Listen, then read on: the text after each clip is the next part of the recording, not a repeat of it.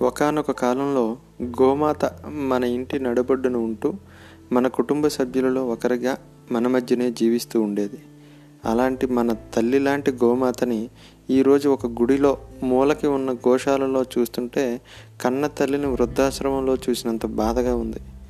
గోమాత యొక్క విశిష్టత తెలియని మనం ఈ రోజున గోశాలకు వెళ్ళి అక్కడున్న షావుకారు అమ్మే ఏదో ఒక గడ్డిని కొని గోమాతకు పెట్టి ఏదో మహాపుణ్యకార్యం చేసినంత ఆనందంతో బయటకు వస్తున్నాం అసలు ఆ రోజుల్లో గోమాతకు తగిలిన రైతు స్పర్శ ఆధారంగా గోమాత ఆ రైతు యొక్క శరీరంలో ఏమైనా అనారోగ్యాలు ఉంటే వాటికి తగిన ఔషధాలు కలిగి ఉన్న గడ్డిని తిని పాలు రూపంలో ఔషధాన్ని ఆ రైతుకు ఇచ్చి తన ఆరోగ్యాన్ని సరిచేసేందుకు సహాయపడేది. అంతటి విశిష్టత కలిగి ఉన్న గోమాతకు ఈరోజు మనం ఏం గౌరవిస్తున్నాం?